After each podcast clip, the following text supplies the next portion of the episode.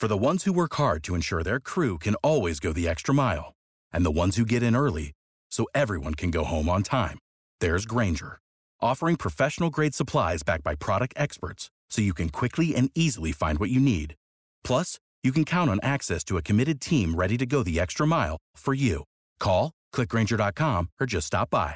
Grainger, for the ones who get it done.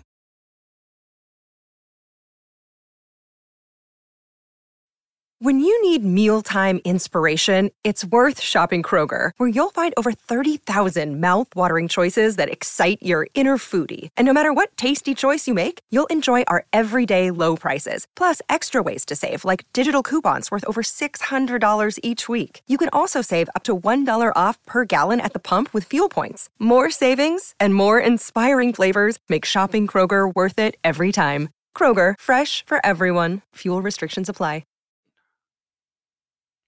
Duval. Welcome into another episode of the Gen Jag podcast, a Friday edition. That's right, we're recording Friday, November 19th, getting you ready for week 11 of the Jaguars season. I'm Jordan DeLugo, joined as always by Jeremy Markoski. How are we doing today, Jeremy? Well, we're doing good. It's a Friday, which is always a plus, you know, getting ready for that weekend, you know, a little time off Yeah. work, a little time to recoup and, and get some time to yourself. But uh, it's unfortunate that's, that this isn't a victory edition of the Gen Jag podcast, but, uh, you know, it is what it is. And we, uh, we move on and we move forward and we continue the drive, man. We're ready to uh, see what they can do this weekend in the bank at home against a West Coast team. Seems like the uh, narrative's a little flipped here. They're coming over here on the long plane ride, and we'll see what we can do. Yeah, absolutely. And um, Jaguars are obviously coming off that heartbreaking loss in Indy. Had the opportunity to go win the game on the last drive. Trevor Lawrence is uh, trying to make something out of nothing, coughs the ball up, ball game. But like you said, they return home to host the 49ers, who are four and five on the year. Uh, not a team that is among the league leaders for sure. They do have some talent. We will talk about that game quite a bit later on in the episode. But for now, remind you to check out genjag.com to keep up with all the latest Jaguars news and analysis. And since it is a Friday, we'll go ahead and pop a top from Bold City Brewery. Make sure to check them out at their downtown location on East Bay Street and at the Riverside Tap Room on Roselle. Drinking a nice ice cold Duke's Brown Ale right now. Oh, oh yeah, man. I could I could go for me a killer whale right now, dude. I, Yeah. I could. I could. That Dukes is good though. And nothing like a pop top on a Friday. Hell yeah. Friday afternoon. It's five o'clock somewhere, it's five o'clock right here. So Yep. We're you know what you gotta do, man. Five ten right here that we're recording. we'll get this episode out to you right after we get done recording as soon as we can. So you guys will have a couple days to digest it before we get to Jaguars 49ers at 1 p.m. at the bank on Sunday. So just news and notes here. It's mostly just going to be injury stuff. Myles Jack, he had a knee issue going on. He had it last week as well. Uh, he's good to go after not practicing earlier in the week. He does not have an injury designation heading in to the weekend. The only questionable Jaguar is James Robinson, who we all know he's dealing with the heel and the knee injury that happened on the same play uh, a couple weeks ago. He's arguably, maybe not even arguably, the single most important player on the team right now. So uh, they really need him to go. He was limited on Friday, and Urban Meyer spoke to the media. He said they're being extremely cautious. He said that James Robinson feels pretty good. I think it's encouraging that he's probably going to play, considering he was limited on Friday after not participating in practice prior. Uh, you know, this is a team that desperately needs James Robinson. Yeah, absolutely. And I'd be totally surprised if he didn't play on Sunday. Uh, you know, just knowing him, how tough he is to fight. I mean, I, I think he wants to be out there. I know he wants to be out there by the way that he's talking. And he was out there last week. You know, it wasn't full force, um, but he did what he could for the team to be out there and, and really give his best effort. So I expect the same on Sunday, but I have no problem with them holding him out of practice. You know, like you said, running things slow, keeping him healthy. Let's be real. I mean, at two and seven right now, you're not really looking to the playoffs. I mean, it's unfortunate. You thought maybe we could go on a little run here, but that kind of subsided, uh, you know, after last week and a heartbreaking loss. This guy needs to be a focal point of the offense, not only now and for the rest of the season, uh, but for the next few years here in the future. So his long term health should be their number one priority looking ahead uh, into next year. And that extension should also be uh, coming up here real soon. They need to get that man under contract for a long time. Absolutely. I'm with you there. Uh, for the 49ers, Elijah Mitchell, who's been their lead back this year, he's doubtful. He has a rib and finger injury, so he's unlikely to go. Maurice Hurst, their defensive lineman, um, he's out with a calf. Backup running back JaMycal Hasty has an ankle. He's also out. So, running back wise, it's looking like Jeff Wilson, who we've seen plenty of him in the past. He's a capable back. Yeah. And, uh, you know, we talked about this right before. Even without Elijah Mitchell, obviously without Raheem Mostert. You know, this this backfield is depleted. And luckily enough for the Jaguars, something that I did not think that we'd even be remotely saying this year, the run defense has been really good. The run defense has been really good this year. So I'm comfortable with, you know, whoever's out there, regardless of who's in the backfield for this team to shut down their run. It's the speed elsewhere that I'm really going to be concerned about. Yeah, speed and physicality, really. when you talk about some of those offensive weapons for the 49ers, and we'll get into that later, um, we're going to talk some general Jaguars discussion here, and then we'll transition into our 49ers preview. Uh, but make sure to follow Jeremy on Twitter at Jeremy Markowski, myself at Jordan DeLugo, and Generation Jaguar at Generation Jag. So, Jaguars defense over the last two weeks, they've combined to allow 24 total points. Of course, the Colts did score on the punt re- or the punt block touchdown, so that doesn't count against the Jaguars defense. Six points against the Bills, 13 points against the Colts.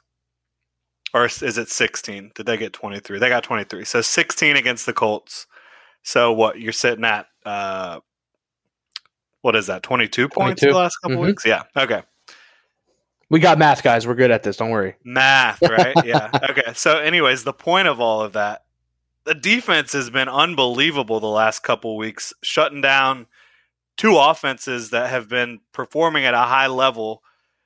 So my question is is this jaguars defense for real? I really hope so. I, I really do. After that bills performance you kind of had a feeling that they figured something out. I mean, it just felt right. It didn't feel like that was just a fluke. I mean, they did it all game.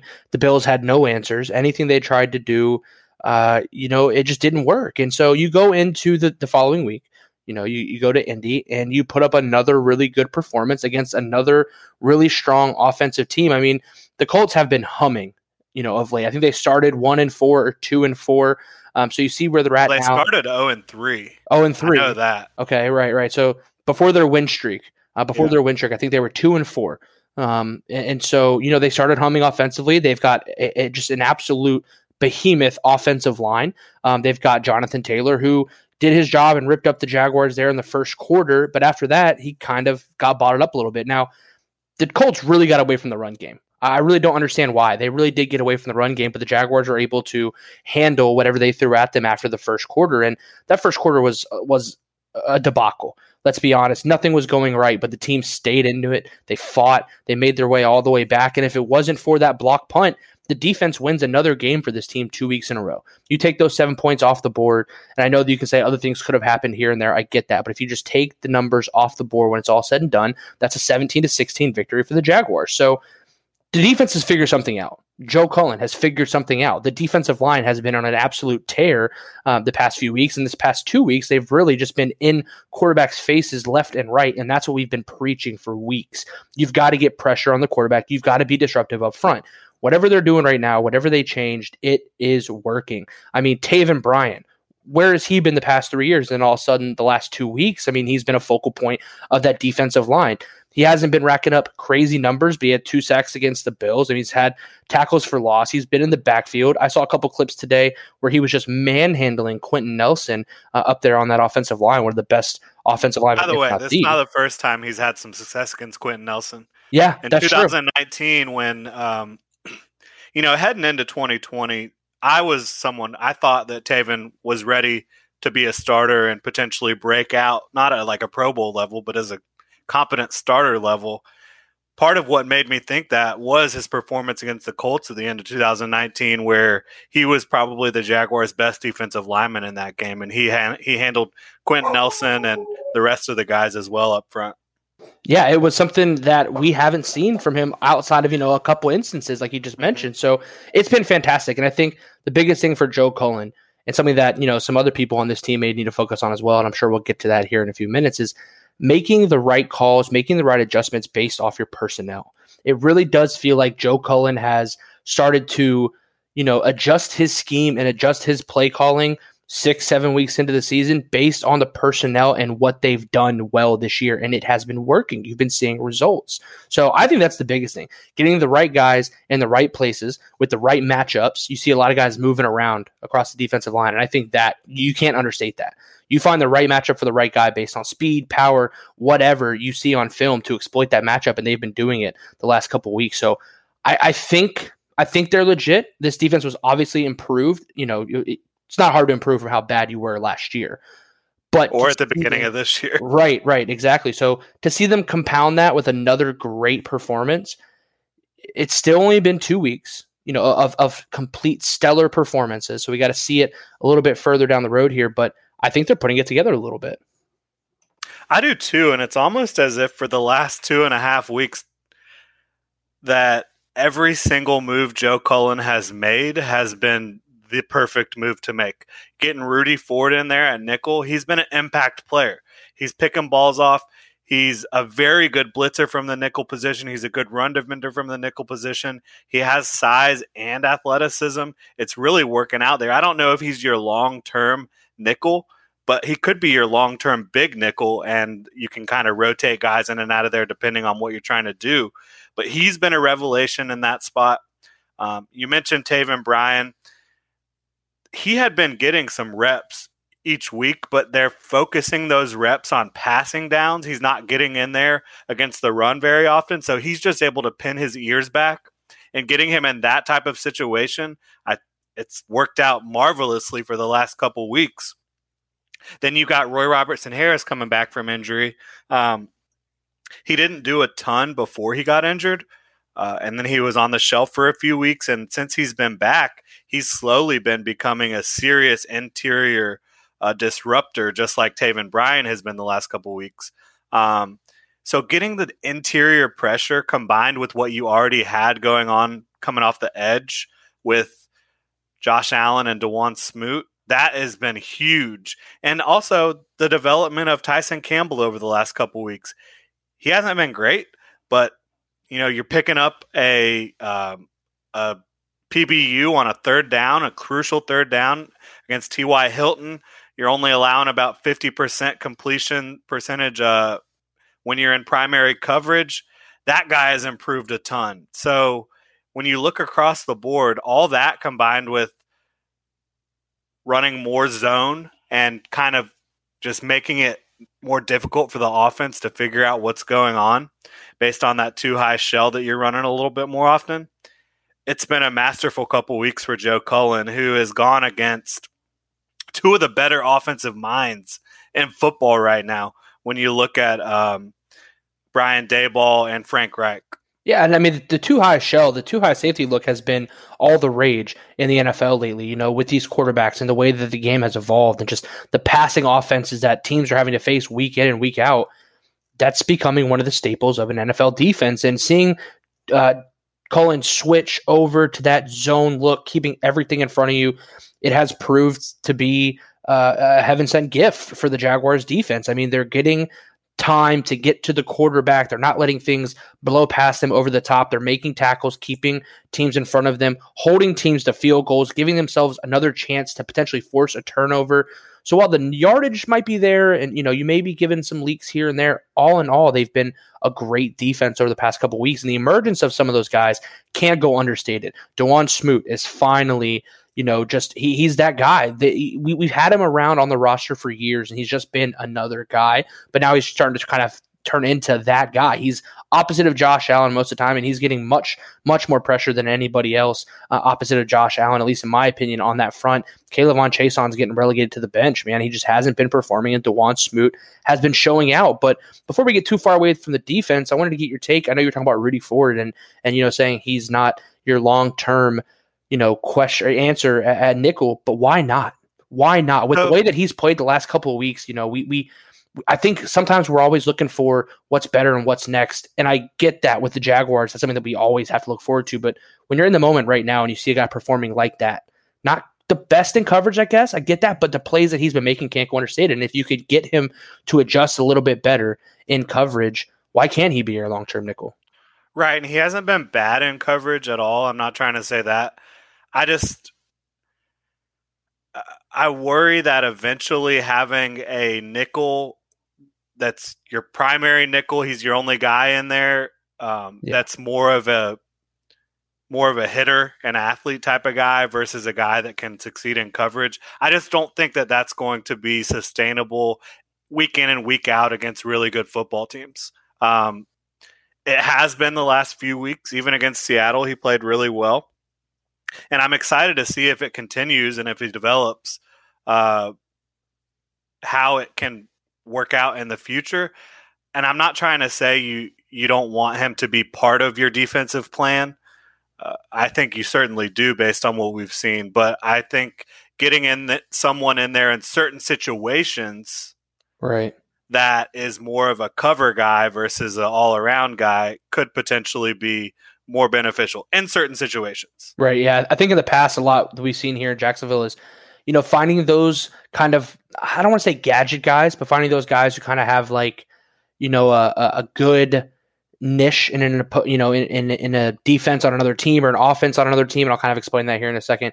And then trying to plug them in to do everything for the Jaguars, and it just doesn't work that way.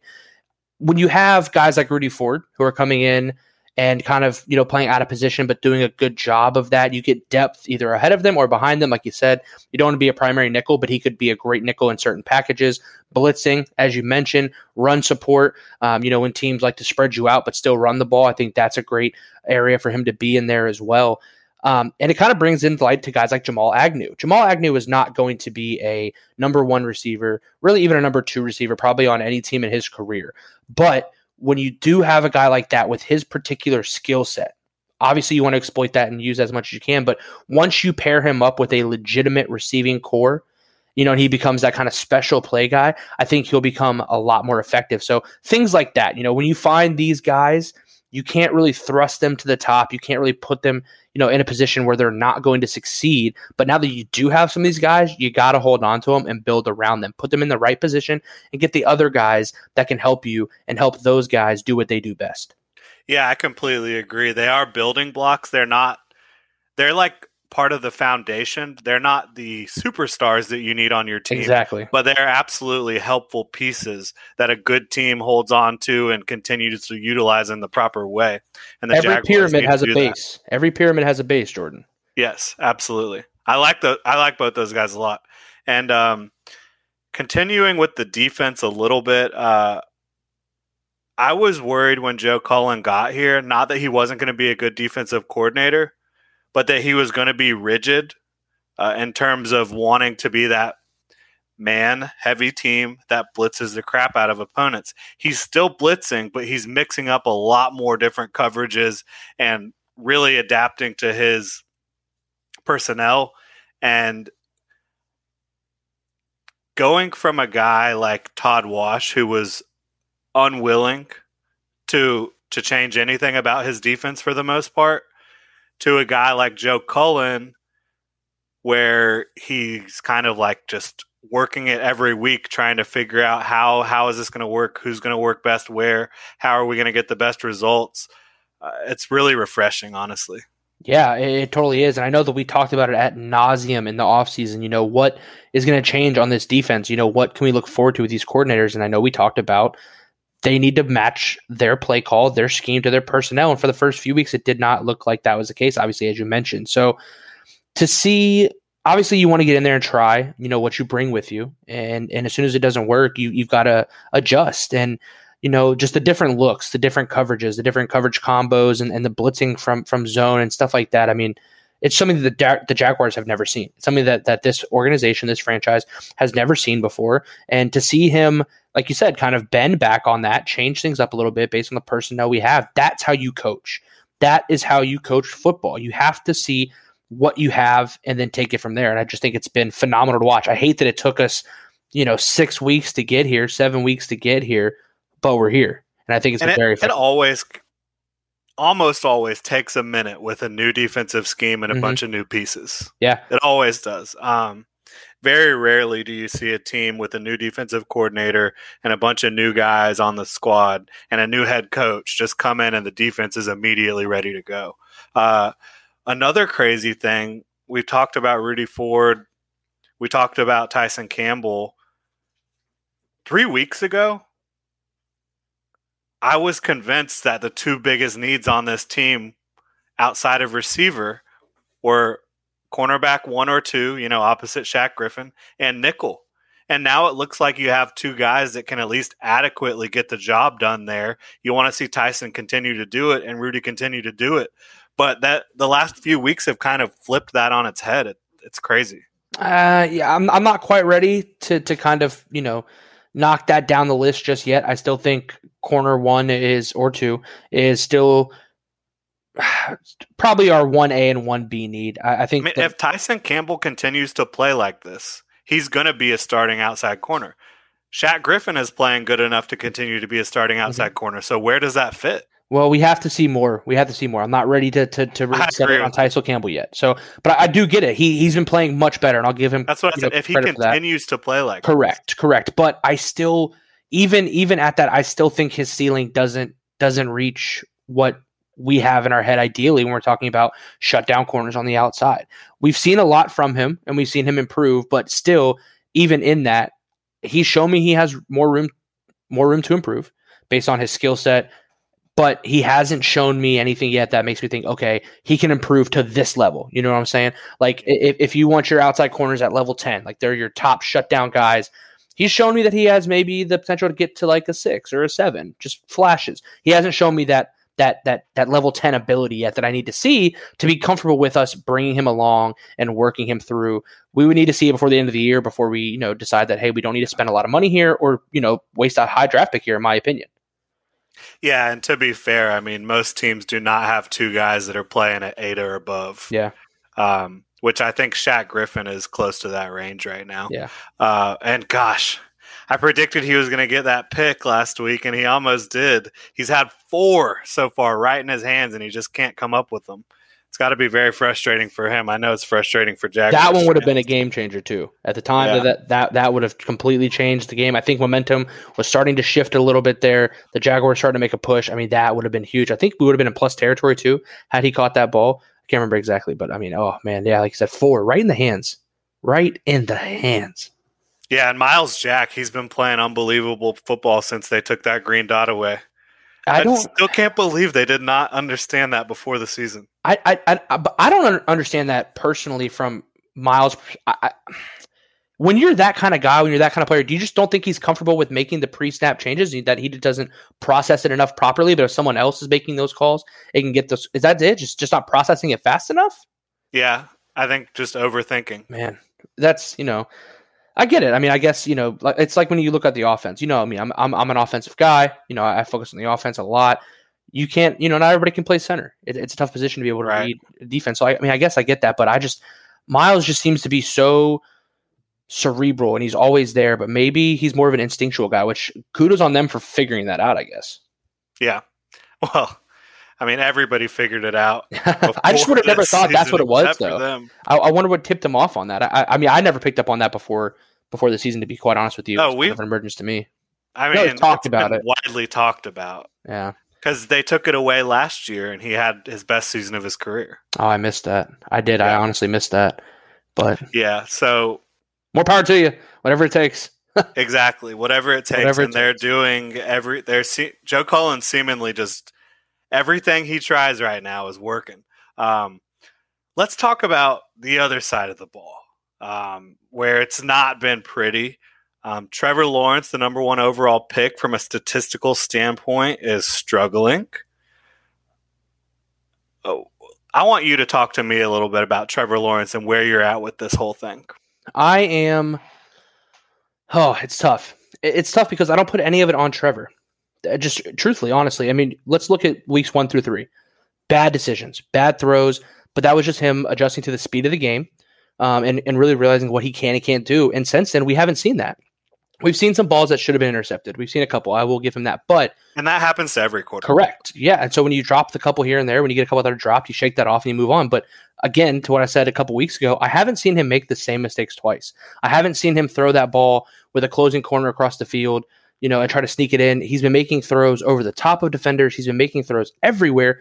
They just can't seem to come down with him, man. I mean, these freaking receivers are dropping balls left and right, and that is a huge, huge problem for a rookie quarterback, especially when your offense is based on rhythm you've got to get Trevor in rhythm. You've got to get the ball moving, the ball out quick, and get things rolling. Because when you don't, it really messes up your flow. It messes up your vibe. You've got to get everything rolling quickly, and they're not doing that. And not only that, I don't think Bevell is doing a great job of getting his receivers and getting his personnel in a position to make these kind of plays and make these rhythm throws and just you know get a couple yards here and there and move the offense. If you go back and look at some of the tape, there are three or four receivers always who are 10, 15 yards downfield, a lot of crossing, a lot of slants. We don't have time for that. The offensive line, while they're playing well, they're not giving Trevor all day. The quarterback stat of, of this or, or the, the notion that this offensive line is, is playing so well because we haven't given enough enough sacks. Look at the the rate of pressure that Trevor is under and how many times he's been hit, and then compare that to the sack number. We're sixth in the league in sacks, but I think we're like we're 28th in pressures pressure percentage, that's not a good number. That doesn't bode well across the entire offensive line. You've got some guys that are out. We're going to get Linder back this week, hopefully. That's a plus. That's great.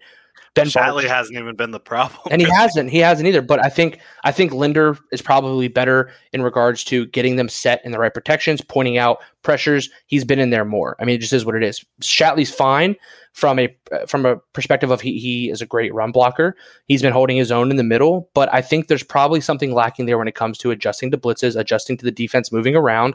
That stuff comes with reps. That stuff comes with seeing it consistently. And when you're on the sideline, you just can't see it consistently. We just gave Joe Cullen all this credit for the way that he has morphed his scheme to fit the personnel. That's what I need to see Bevell do. You don't have burners. You don't have guys that are going to go, you know, blow the lid off of defenses. And even the ones that you do, no one's scared of them.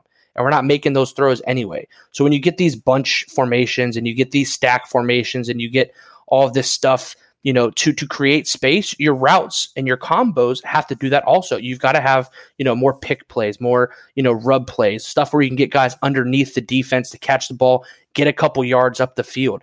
I'm not seeing that. And if you looked in the beginning of the year we were all getting onto trevor for the checkdowns the checkdowns are open trevor. The checkdowns are open trevor. Hit the checkdowns well they're not open anymore they're not open anymore because defenses know that they can hold up over the top. No one's going to get open, and they can check underneath, and it's it's completely covered. And you can see Trevor; he does look for the checkdowns. I've seen it a few times. He looks up down the field, finds a checkdown. They're always covered. Yeah, they're not open. No, defenses are going to adjust, and that was our thing. He started hitting the checkdowns. We started getting some movement there. Now defense have defenses have adjusted to that. Now we need to adjust to that also. Bevell's got to do a better job of looking at their own film and seeing what defenses are doing to take the stuff away from them because that's what other defenses are doing. They're watching it every week saying, what did this team do to shut down the Jaguars offense? We're going to replicate it. The NFL is a copycat league. You've got to start changing things up. I see too much of the same, and it's just not working for Trevor in the offense. Yeah. Uh, obviously, the offensive line isn't as good as a lot of people make it out to be. Um, middle tier at best, would you say? Middle tier yeah, at best. They're they're middle tier. Like Jawaan Taylor and Cam Robinson, they're average. They're average starting tackles, in my opinion. Jawaan, I would say, is slightly below average, where Cam might be slightly above average, but pretty average. Um, Trevor is constantly making them look better than they are statistically. If you watch the games, he's maneuvering in the pocket, like his pocket movement for for a rookie. It's unbelievable the way he maneuvers through the pocket. And he talked about how Brady does it. He might just move half a yard this way, half a yard that way, half a yard that way.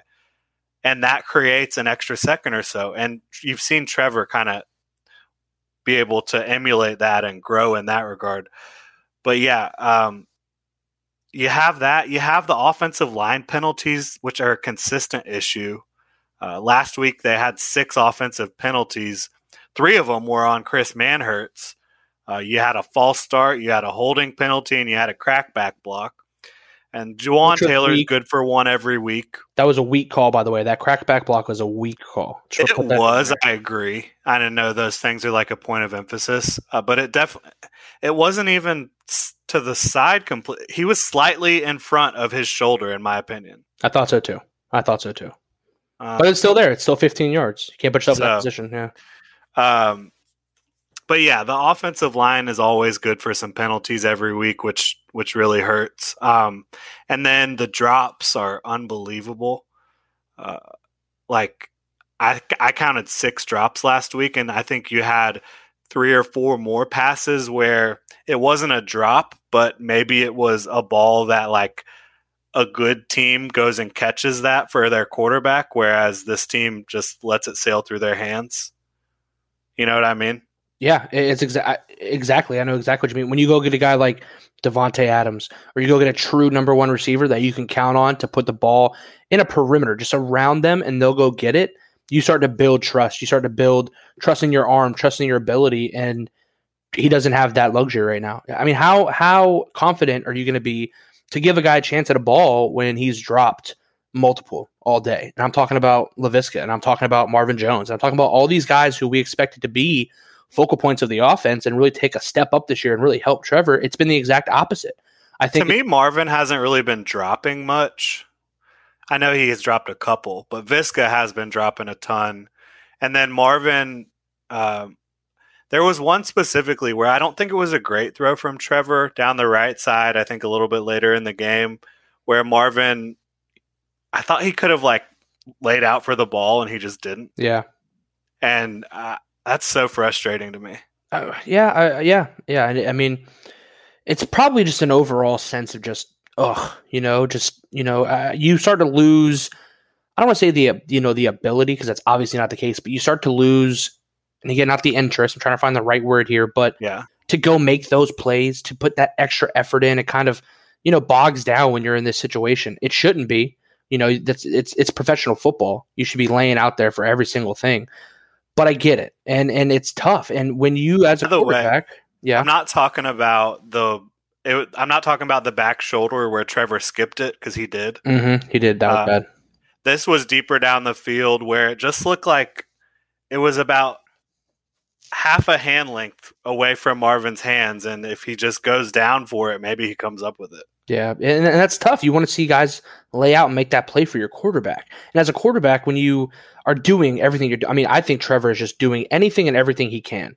Now, you know, that fumble, and we'll, and we'll get into that here in a second, is is tough when you finally give a guy a chance to go win a game. But everything that he's done, I mean, he's doing everything he can, and guys just aren't helping him out. And the biggest issue I have with what we've been doing this year and the, the way the offense has kind of muddled up the past few weeks is it's too predictable now it's too predictable. I mean, I mean, it looks like at least to me the same route combos are being called, you know, consistently. That wheel route has, you know, been overused, and the the fact that we're still lining Laviska up like he's an X on the outside, he's not. I mean, if you really break it down, we've got two possession receivers. Our number one and number two are possession guys. Marvin Jones is not a burner. He's a possession guy. You expect him to to make every catch when the ball's in his hands. He's not going to blow the lid off the defense. He's not going to make anything spectacular, but he needs to be consistent and needs to be your possession guy. Laviska has to have the ball in space to make guys miss. He is a guy that you got to put the ball in his hands you know, five within five yards from line of scrimmage, give him some space and let him work. We saw that last year with his YAC totals and the way he was breaking tackles left and right. That's what he does best. So you've got to start, you know, doing these kind of things to get him in that position and having him go on routes five, 10 yards, 15 yards downfield, you know, anything more than that, I think is just a detriment to his skill set. Yeah, I agree with you at this point, and we'll talk a little bit more about Viska in a minute. Um, but just the offense, you, you talked about Darrell Bevell. At first, I was I I saw some things early in the season where I was like, okay, Trevor's just not quite there yet. He's not quite there yet.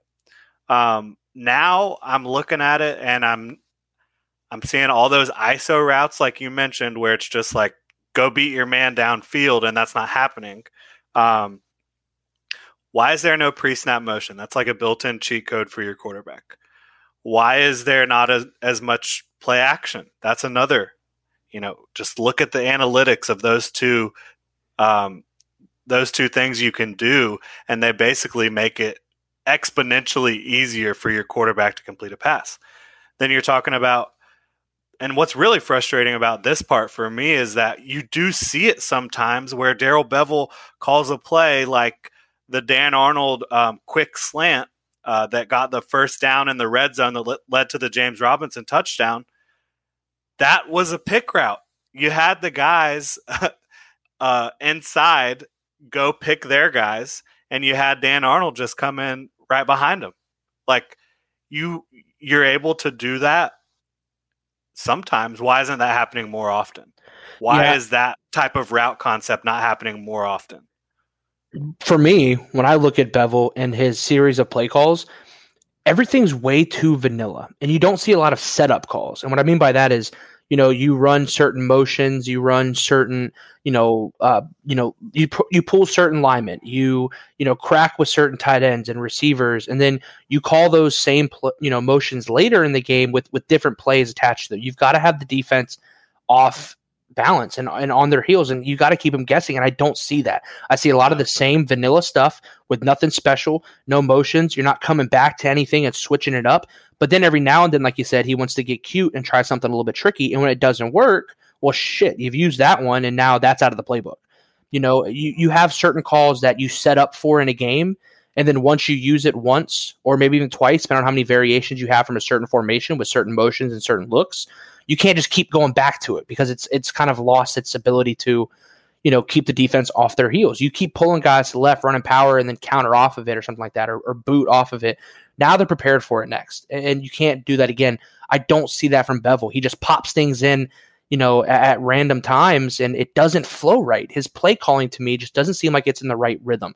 There's not enough changes in formation either. Trevor's in the shotgun. I would love to get a breakdown on how often he's in the shotgun with the same bunch look or the same trips look or the same tight look. I mean, nothing looks different. There's nothing there that you see week to week that's like, oh, we didn't see that on film last week. And you got to do that. You got to do that with routes too. You know, if you run those pick routes in and out, I saw something um, the other day. If you guys don't follow um, on Twitter, Syed Schemes, it's a great a great Twitter follow to go look and they yeah, just they pick plays out and they just pull stuff and and they put and you can see what I'm talking about. You see where you know you've got twins to the left and and they're tight and there's been a lot of pick routes lately with you know the, the inside man stepping up first with the inside guy coming in underneath with a slant well, there was a team that switched it up, and instead of running that pick, they set up for that pick, but then the inside guy kind of ran like a little diamond route back inside, and the defense had already switched over. So you had two guys on the outside guy, one guy wide open in the middle. You've got to do stuff like that, but it's got to be consistent, and you've got to have something extra every week that you're putting in that defenses haven't seen on film yet. You can catch them off guard and then build off of the next week. I haven't seen that at all. No, I haven't either. And we we do have to be honest here. Trevor Lawrence did miss probably four, maybe five throws last week. Um, he also did have that fumble, unfortunately. Um, he also, you know, just didn't see Laviska when he was wide open. Probably would have had a touchdown. Uh, but look, quarterbacks are asked to complete the ball in the NFL. You know, you're asked to throw the ball like 30 to 40 times a game on average now most quarterbacks have a couple bad plays every game. Did Trevor have a couple more than you would like in this one? Sure. But I think a big part of that is the fact that the drops are happening. The offensive line isn't doing as well as people are giving them credit for. The penalties are happening. And the fact that people just aren't open nearly enough because of Darrell Bevell's well, because of the lack of talent outside and because Darrell Bevell is unwilling to adjust to that lack of talent consistently. So all of that adds up to Trevor Lawrence having a really, really difficult job right now. And it's very frustrating. I think the Jaguars offense, the way it's currently being constructed and game planned and ran, is failing Trevor Lawrence. Yeah, I got to get something off my chest real quick because I need everyone in Duval to, to hear me out and listen to this real quick. Can we, for whatever it's worth, knock it off with the Trevor Lawrence has to be benched, BS. And I know most people have no clue what the hell they're talking about. I get that. But there are some people out there who I see that, you know, think Trevor's not ready yet. That no, he's the best quarterback we have on this roster and it's not even close. Yeah, he missed a couple throws. Guess what? He's a rookie quarterback. Another couple things that you didn't mention here that, that I was thinking about also is you are not going to make every single throw as a rookie. We've seen him make so many throws though that just drop your jaw. And then we see him miss a couple and we've seen all the drops. And you put all that in together. The reason why I think it's not a big deal is because you see this man going out and, and doing virtually everything on his own for this offense week in and week out. James Robinson hasn't been, you know, there the, the, the last well, probably just this last week. Obviously, he left in Seattle, and, and that game was a wash. So we're not going to worry about that. But you don't have that guy to lean on. And so when you've got a guy that's out there doing every single thing that he possibly can for this team, we take for granted the great stuff that he does when he does something bad, like when he misses that wide open game stealing touchdown would have been to Marvin and Buffalo against Buffalo. We still won. That's great, but that was a missed throw. He missed a couple last week. You mentioned it, but on top of that, when you look at everything he has done so well, you can't discredit that, and you can't look at that and just say, "Okay, he missed a few here, so we're done with him." I mean, I, I, it just drives me absolutely bonkers. Let him grow, then get some freaking receivers who will catch the ball consistently, and then you won't be having these issues. I mean, it's just it's it's it's ridiculous. Yeah, you can't take him out because every rep his rookie season is very valuable, and it's not too big for him it's too big for the people around him in my mind, especially as offensive coordinator. Uh, unfortunately, now I want to talk a little bit about Viska because he has been, you know, the object of a lot of scorn from the Jaguars fans and ourselves included. He's dropped a lot of passes this year, which is really weird to me because it's never been an issue in the past. You look at what he did at Colorado, he didn't have a ton of drops. You look at what he did his rookie year, did not have a ton of drops. Look at what he did throughout the summer and training camp, not a lot of drops. I- I'm just really curious on where this is coming from. And for me, I just would caution people against quitting on this guy. You know, it's his second year. He hasn't had the most ideal circumstances this year. He's been thrust into a role that he kind of wasn't ready for, even though he still is running a ton from the slot. Um, the drops have been really frustrating, but then you also see against the Dolphins two fourth down conversion catches. Uh, you saw the amazing play earlier in the year, uh, the 58 yarder, where he just, I think, broke about six tackles on that play. It's frustrating what's happening, but I would encourage Darrell Bevell and the Jaguars to keep trying to use him and keep trying to figure out and and move past the drops because I think there is a good offensive weapon in there somewhere. Yeah, I think you said it best right there when you said it's just too much for him. It's too much for this second year guy to be doing everything that you're asking him to do. I, the volume I think that we're expecting out of him is, is too much for him to be quite honest. I, I don't think he is a sheer volume receiver. He's just not that guy. And yeah, he didn't have a lot of drops at Colorado, but again, like look, we're playing at Colorado. You know, this is the NFL. It's different. He and, didn't last year either, though. And he didn't last year. And I was going to get that. He's not. He wasn't. You weren't forcing the ball to him. He wasn't your all or nothing go to guy. And the offense was in a very different place last year.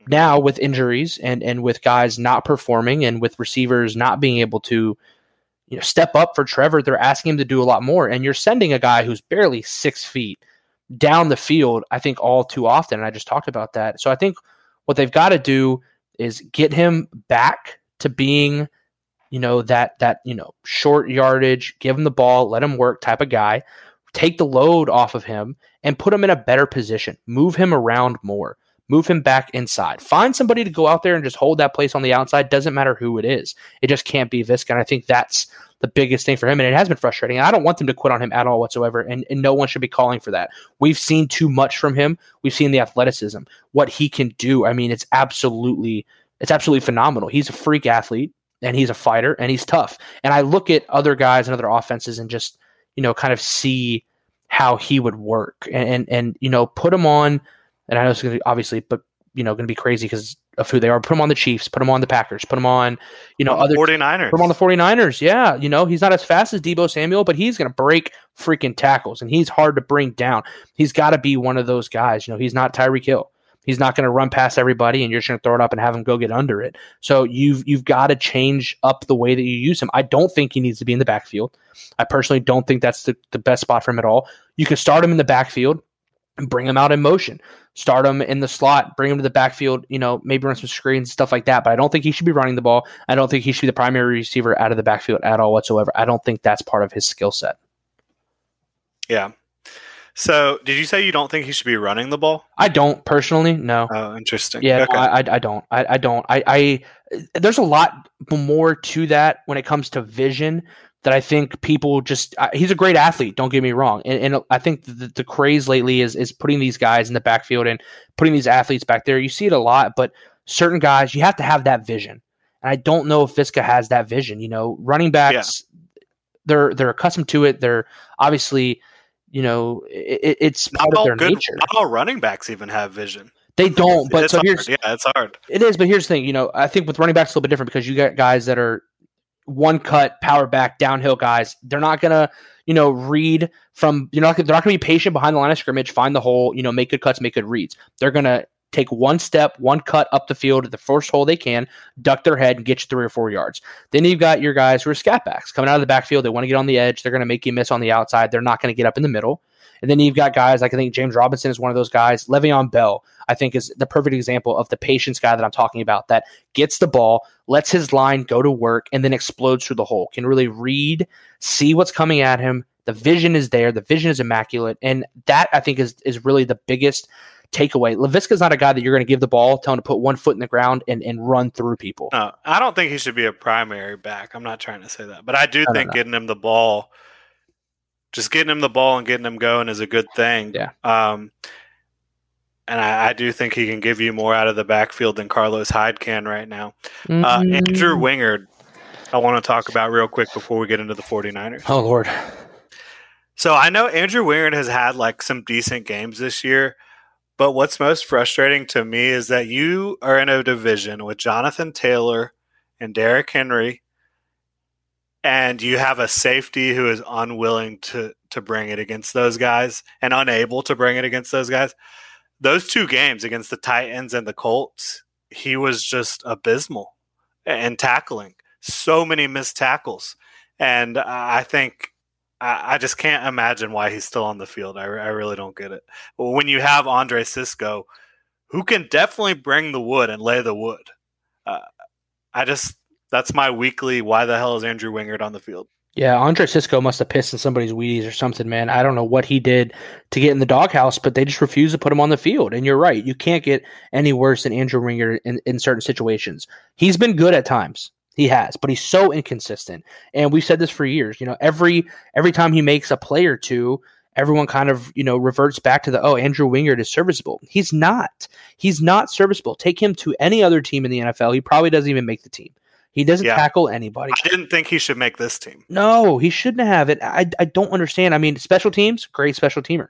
You know, I mean, he really is, and, and he flies around and and he makes tackles. But like you said, when you've got Derrick Henry and you've got these big backs coming at you, he's shown time and time again that he quite literally runs from contact. I mean, Derrick Henry, it was one man to beat. It, it- it's you and Derrick Henry in the end zone, and then all you've got to do is is at least make an attempt. He's probably going to run you over. But you got to show me that you're at least going to put it out there for the team, and and that that right there, that specific play, if you guys know what I'm talking about, um, against the Titans here at home, is when I lost all faith in Andrew Wingard, and I don't want him on the team anymore. I'm sorry, I just I don't. I don't even want him to see him on the field. Take number 42 and just put it away. Yeah, and it's totally different. Like, if you didn't play in a division with just two amazing backs, um, but yeah. So let's move on. Let's talk about Jack's 49ers. The 49ers are four and five, coming off that huge win over their division rival, the Rams, who just got OBJ and Von Miller, uh, 31 to 10. Monday night football. So they are Monday night and then traveling from West Coast to East Coast. So maybe you have a little bit of that letdown from, you know, having to play what essentially is a 10 a.m. game for them after a Monday night contest. I don't know. Yeah, short week, long plane ride. I mean, we know that the Jags don't ever do well going to the West Coast, so maybe they can have some of that good luck come their way uh, with a team coming from the West Coast to the East Coast. But everyone was all up in arms about the, the the Rams and 49ers game. And I mean, let's put that in perspective. It's a divisional game. these two teams know each other better than any other teams in the NFL. And you can say that for, you know, even the AFC South. I mean, the Jaguars beat the Colts last year, didn't win another game for 20 more or however many it was, but you always play your division rivals much better than anybody else. We saw last week here uh, with, with Jacksonville and Indy. And San Fran, I mean, kudos to them, did a great job of exploiting you know all the issues that the Rams have. But let's not you know forget they just got Von Miller. It's going to take him some time to get into to really rhythm and, and really get into the scheme. And they lost Robert Woods. And as much as you thought OBJ was going to replace Robert Woods, it's a totally different position. They do totally different things. So I just the, the biggest and acclamation thing, again. And acclamation, yeah, absolutely. So there's a lot that, that, that goes into that, and I think that they were definitely caught off guard. But that 49ers defense, man, and that offense and that speed, I mean, it can't go understated. If you are not ready, if you are not prepared for this team, they will burn you. They will burn you bad. So hopefully we are up to the challenge, man, because they got some burners. Yeah, so the 49ers have never won in Jacksonville. 0 and 2? Now they haven't been here since 2005. They're 0 and 2. They did beat the Jaguars for a Jaguars home game in London. Obviously, that's not in Jacksonville, but interesting little tidbit. We'll see how that plays out. Oh, God. 05, um, Alex Smith, rookie year 05, right? I don't It's got to be that long honestly. ago. I think so. um, but yeah, obviously that doesn't really matter now. We'll see if that streak continues. But uh, talking about the 49ers offense and the Jaguars defense, 49ers, they want to run the ball. That's what they want to do. Um, they're one of the few teams in the NFL that really prefers to run the ball. And what's been interesting about how they've been doing it lately, they've been lining up in these spread formations, running it from the gun and then they've been getting in these tight formations uh, with big personnel, and then that's when they're passing the ball. So they're getting defenses. They're they're getting creating mismatches by alignment, if that makes sense. If they're spreading you out, you can't have all your big run defenders on the field. If they're lined up tight, you get your run guys in there, and then you don't have your pass coverage guys. It's it's been working really well with the guys they have. It's almost like they're scheming to their personnel and their play. Wow. I mean, who would have ever thought of doing something like that? I have no clue. I mean, it's it's been fantastic. I mean, the 49ers, like you mentioned, they've Last always couple been, weeks it's been big. They've always been a team who is going to match you a lot in 22 personnel.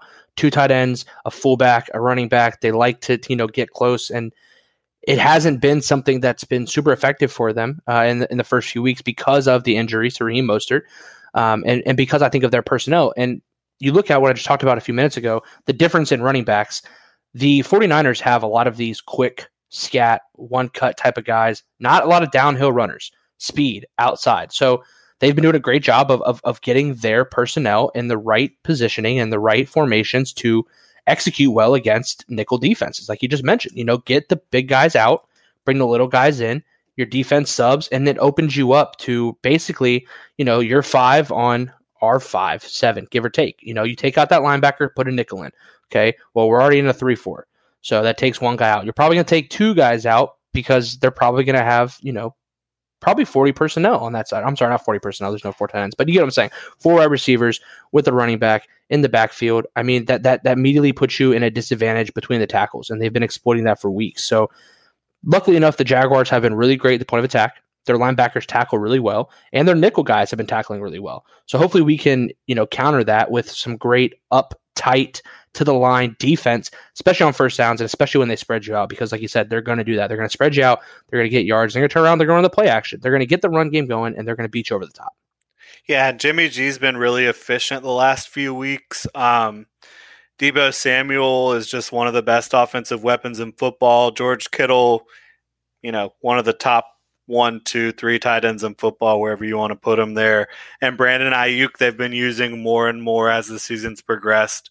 And Deebo and Aiyuk, they just get the ball to them so quickly in space. And then with the Rams, they just were not ready to tackle those guys. So when you're talking about Deebo and Aiyuk, the Jaguars secondary, Rudy Ford, Tyson Campbell, Shaquill Griffin, Andrew Wingard, Rayshawn Jenkins, those guys have to be ready to tackle as soon as those guys get the ball because they've been breaking a ton of tackles, running through them, running around them.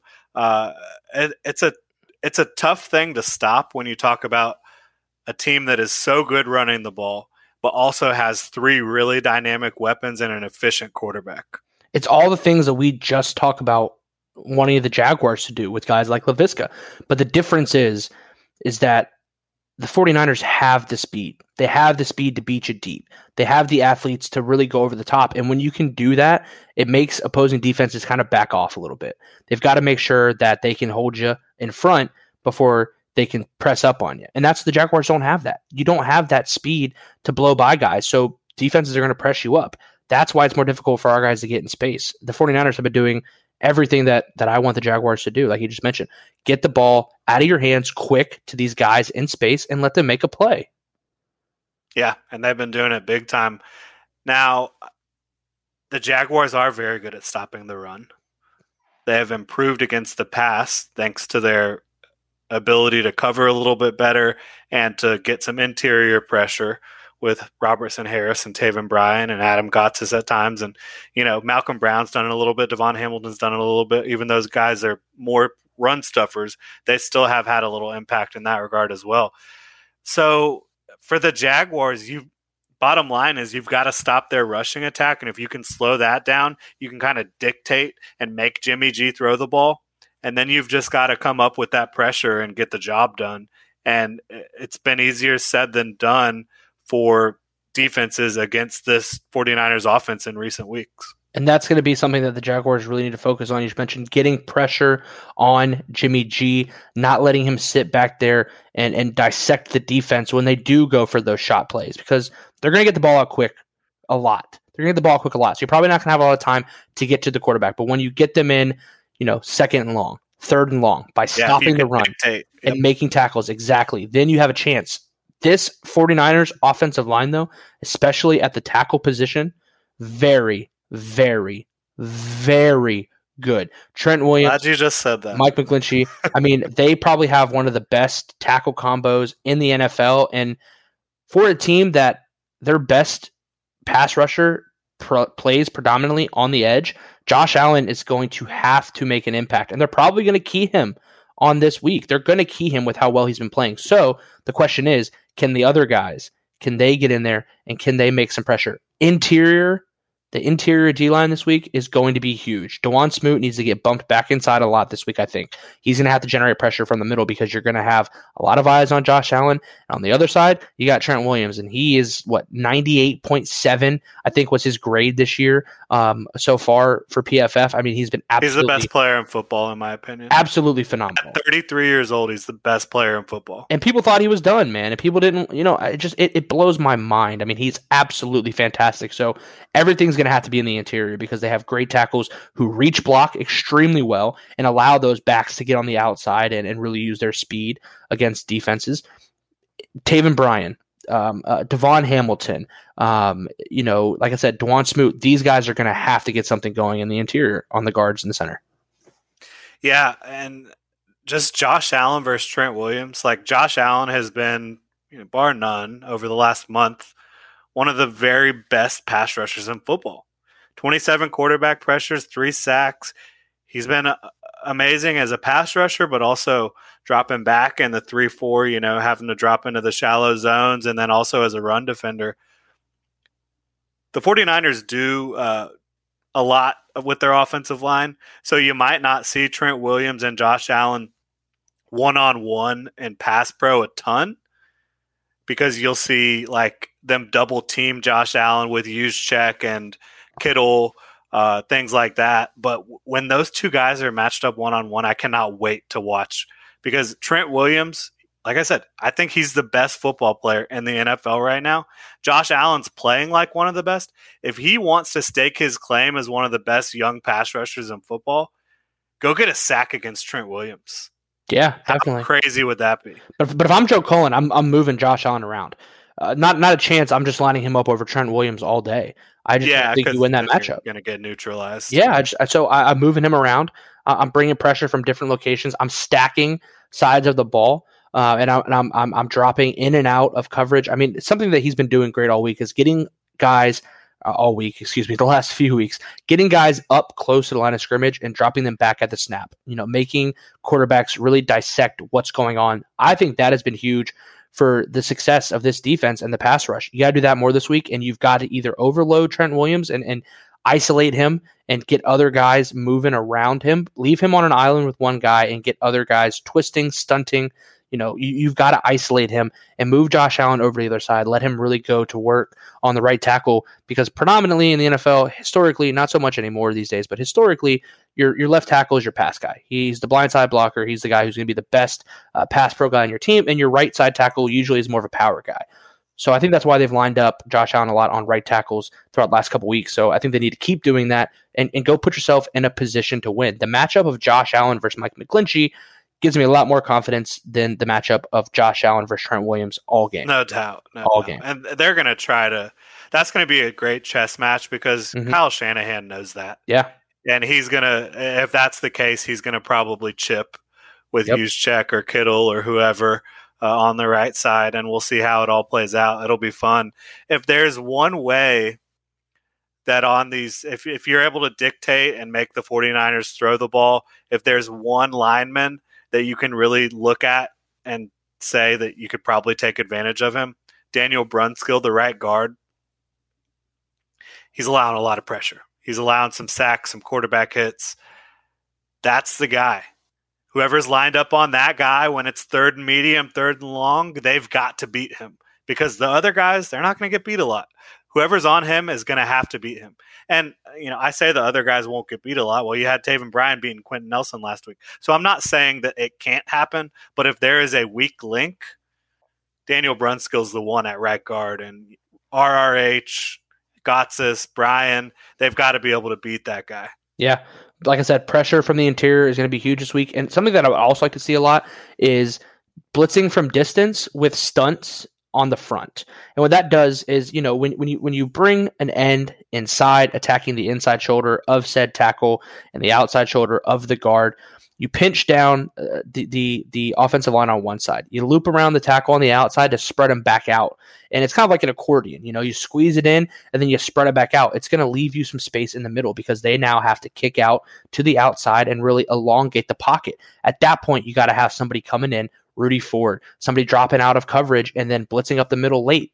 You have to send some sort of delayed blitz as soon as the offensive line. Myles Jack doing that a little bit last week, effectively. yeah, yeah, got to see it more. You got to create those mismatches and give your linebackers a chance to get through the line with some space, especially when they're coming up the middle. You have these edge guys, obviously, that are that are rushing off the edge and, and they do their best job in space. But when you're bringing these extra blitzing guys and you're bringing them up the middle, if you don't get the offensive line out of position, it's really hard for a 230 pound something, you know, skinny frame like Myles Jack just to run through these offensive linemen. Yeah, and it was laughable to see that early in the season. That's exactly what they were doing. Is they were just having like Jack was basically he was blitzing, but he was blitzing at the very beginning of the play, and they it wasn't a blitz because yep. it was only four rushers. Yep, it was just Mike go. There, there was there was no no stunts, no twists. It, it, was just all Mike go on the snap, and and that's not going to really set you up for a lot of success. You don't Myles Jack's not that guy. I don't really know any any any traditional linebackers these days that are like that. I Maybe mean, Micah Parsons. I was about to say, besides Micah Parsons in Dallas, with the amount of pressure he puts up from that linebacker position, you just don't have those guys anymore. The NFL has changed, so you, you've got to do some things with your speed and moving guys around to create space. Yeah. Now, flipping sides of the ball, we talked a lot about the Jags offense. I think we probably talked about for about 30 minutes there, but – so we know what's been going wrong there. Uh, for the 49ers defense, they haven't been great. Obviously, they had a big time performance against the Rams, but I think that was as much about the Rams beating themselves as it was the 49ers. They do have talent with Arik Armstead up front. Fred Warner's one of the best linebackers. Jimmy Ward's back there at safety. They just got him back, and he's one of the best safeties, uh, especially in that scheme. He plays very well. They're running a 4 3 they're not doing a whole lot to stop the run or the pass right now. So if you're the Jaguars, in my mind, you just can't beat yourselves like you've been doing the last couple weeks. I agree 100%. Uh, San Fran when you get to that 4-3 defense, I mean, it, I don't want to say they become vanilla because there's a lot of things you can do with coverages, but when you get to that 4-3 defense, there's not a lot of stunting, there's not a lot of, you know, special things that you can do up front to really create mismatches and create space like we're talking about. That 4-3 is I've got four guys that are coming every single play. Might send a linebacker here and there usually, but most of the time those guys are playing the run and dropping out. So you're going to have to really hold up front with those guys you just mentioned. Terron Armstead, Nick Bosa, um, you know, Fred Warner sending him every now and then. Um, you know, they don't have the guys on the edge anymore like Dee Ford, um, you know, t- to make that impact. So you've really got to be stout up front. Give Trevor time to make throws, and then are we going to be able to to catch the ball? Are we going to be able to give Trevor a chance to, to deliver a catchable ball? And are the receivers going to bring him in? And I think to start the game, it's got to be quick. It's got to be quick game. Don't let this four man pass rush get into a rhythm early. Don't let them build confidence. You can't put yourself out of position with the penalties, like you just mentioned. Can't have the false starts. Can't have the illegal formations. Can't have the holdings. As soon as you get uh, you know, back behind the sticks, that's when this defense can be really disruptive because they're going to drop back, they're going to bring four, and they're going to dare you to get the ball down the field. And this offense has just not done that very well. Yeah. And it's one thing to have a couple of those penalties, a few of those penalties, but when it's like almost every drive there's a crippling penalty, it's just really hard to overcome. And the drops gotta gotta limit those. You can't have six drops in a game. It's just you can't have it, obviously. And um, like we said, pre snap motion, rubs, picks, bunches, play action, screen passes. These are things that make offense easy. You need to try to make it easy this week. Um, and you know, Trevor, just don't lose confidence in what's going on. I know it'd be really easy to do so if if you're sitting in Trevor Lawrence's shoes, but I think he's mentally strong enough to keep keep the positivity going and uh, keep working through this. It's just about if everybody else around him can help him. And, and for what it's worth, all the talent we just mentioned, you know, uh, the 49ers have been lackluster defensively, as my dog is obviously barking at someone out front, so I do apologize. But they, they've been lackluster defensively, and, and with all those names, Dee Ford, Arik Armstead. Um, I don't know why. I know I said Terron earlier, so I apologize about that. They haven't been able to have the disruptive tendencies that they have in the past. I mean, San Fran, I thought was going to be one of the best defenses coming in. So yeah. luckily I mean, enough for us, a lot of guys over the last couple years. They have, and, and injuries this year have been tough. I mean, they've got they're they're down a couple corners too, and so yeah the unfortunate thing is, is that we see another team that has uh, some weakness in the secondary, especially on the outsides. Jimmy Ward is a great safety; he's got that locked down. But you've got a couple guys that don't have a lot of experience in the NFL playing on the outside. So again, can we, you know, explore and, and, and exploit those matchups, exploit those those one on ones, and and get our receivers just some separation? You, have got to test these guys early. You really do. I think that's that's where the weakness really lies on this defense is on the outside. Yeah, and they've been giving up yard yards on the ground as well. So I think as long as you don't beat yourself, you have a chance. But let's be honest, are the Jaguars going to not beat themselves? I don't know. What's your prediction for this one? you know, I just.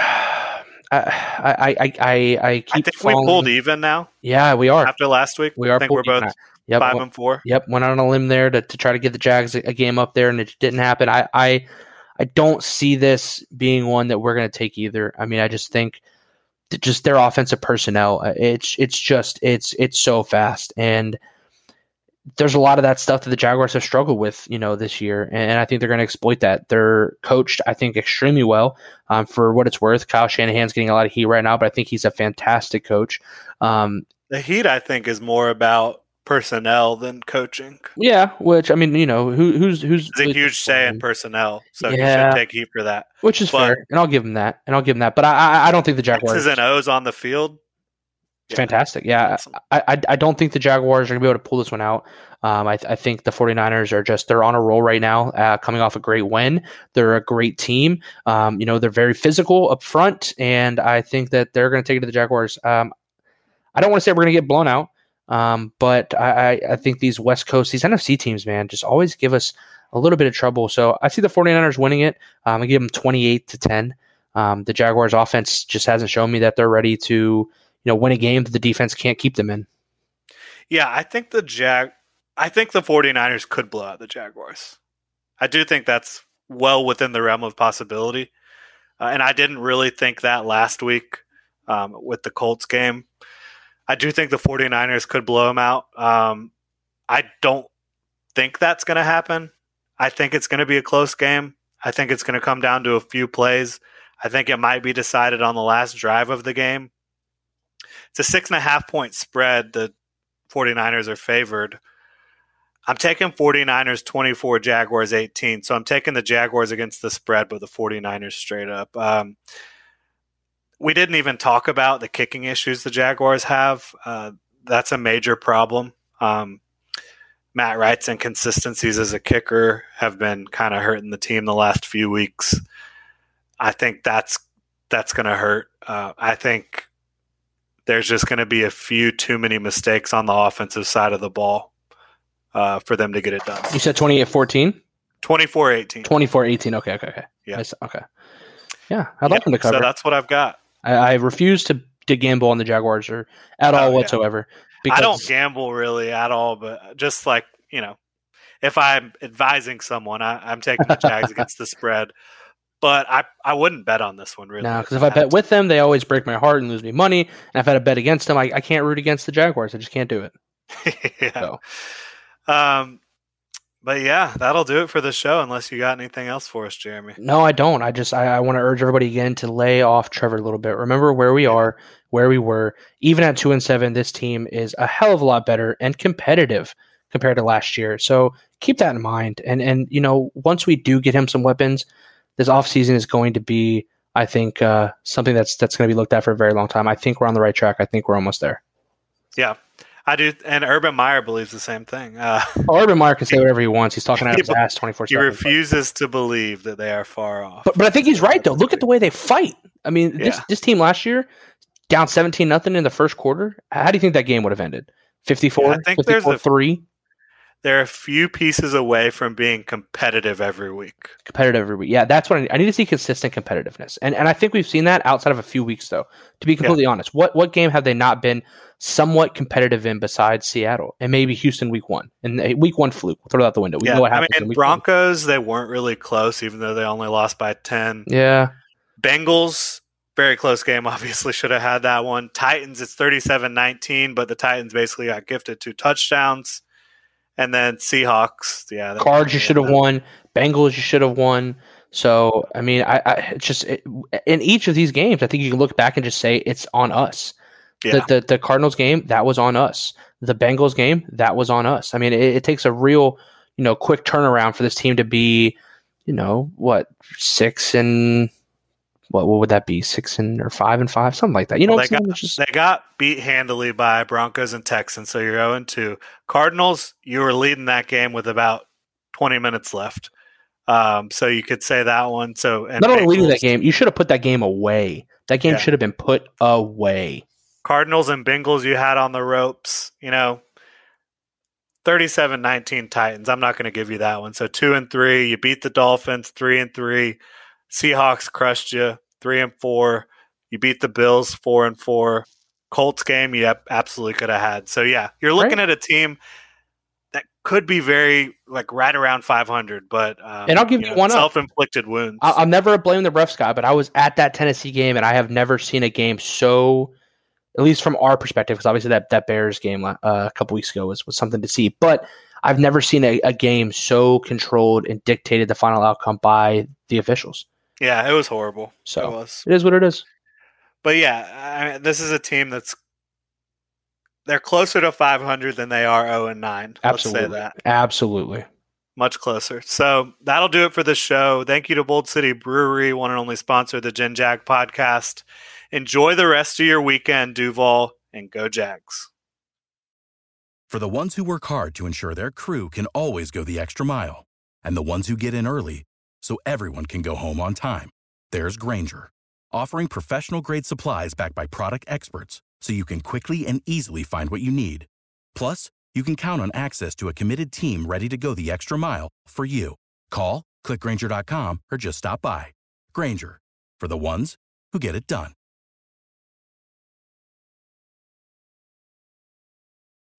When you need mealtime inspiration, it's worth shopping Kroger, where you'll find over 30,000 mouthwatering choices that excite your inner foodie. And no matter what tasty choice you make, you'll enjoy our everyday low prices, plus extra ways to save, like digital coupons worth over $600 each week. You can also save up to $1 off per gallon at the pump with fuel points. More savings and more inspiring flavors make shopping Kroger worth it every time. Kroger, fresh for everyone. Fuel restrictions apply.